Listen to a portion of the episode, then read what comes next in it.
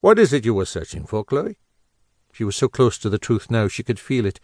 If he realized she suspected him of stealing the deed, he would send her packing. I. She averted her gaze, unable to look him straight in the eyes. She managed an easy tone. Nothing.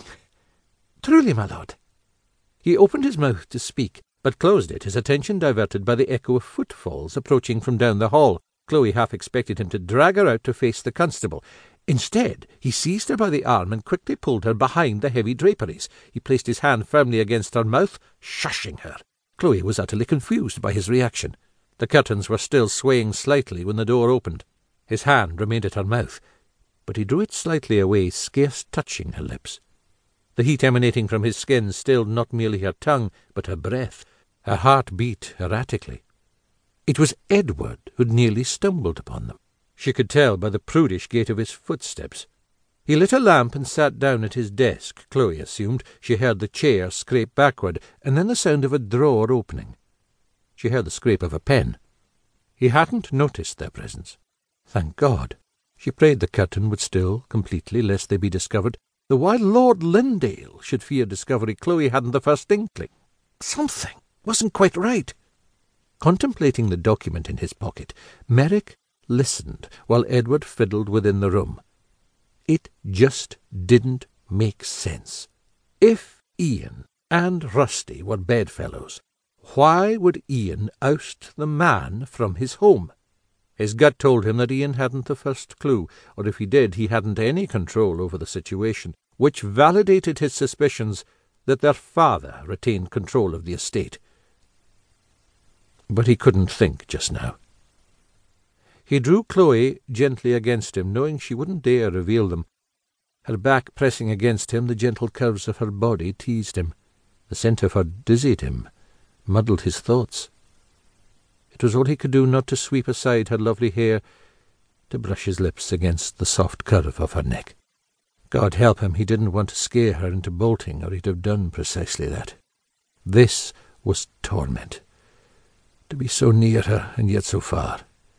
His loins reacted at once, hardening. What had she been searching for? At the desk he heard the sound of a pen scratching over paper, and then the jingling of keys. A cabinet opened, then closed, and again the jingling of keys as the cabinet was locked once more. The lamp went out, and the door closed. They were alone again. Shh, he commanded her. Why did you not reveal me? She asked, sounding breathless. Merrick was having trouble getting air into his lungs as well. I had my reasons. She pressed him. I don't understand. Why should it concern you if Edward were to discover you here? It's your home. Merrick suspected otherwise. Who did the steward report to? How much autonomy did he have? He wanted a look at those books. Tell me, my lord, she persisted. Why would you hide? Because Merrick inhaled the scent of her sweet skin and tried not to lose track of his thoughts. He gave her as much truth as he dared. I believe Edward is embezzling. I'm looking for proof. And you, Miss Simon? He brushed a finger along the soft underside of her chin, caressing.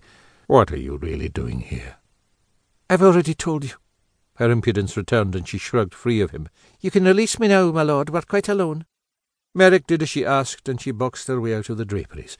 He followed her out. She faced him, her shoulders squared, her chin upturned defiantly.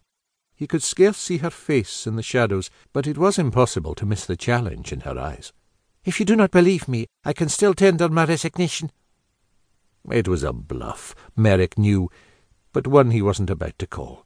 The last thing he wished was to see her go. He needed her. That won't be necessary, he assured her. Very well, then. If that will be all, my lord, I shall retire at last. He couldn't help but grin at her incredible mettle. Never in his life had anyone dared speak to him so cheekily. Don't trip over any intruders on the way, he taunted. She had already turned to go before the last words were out of his mouth. Do not fret, my lord. Next time I shall be certain to hand over the keys to the silver as well.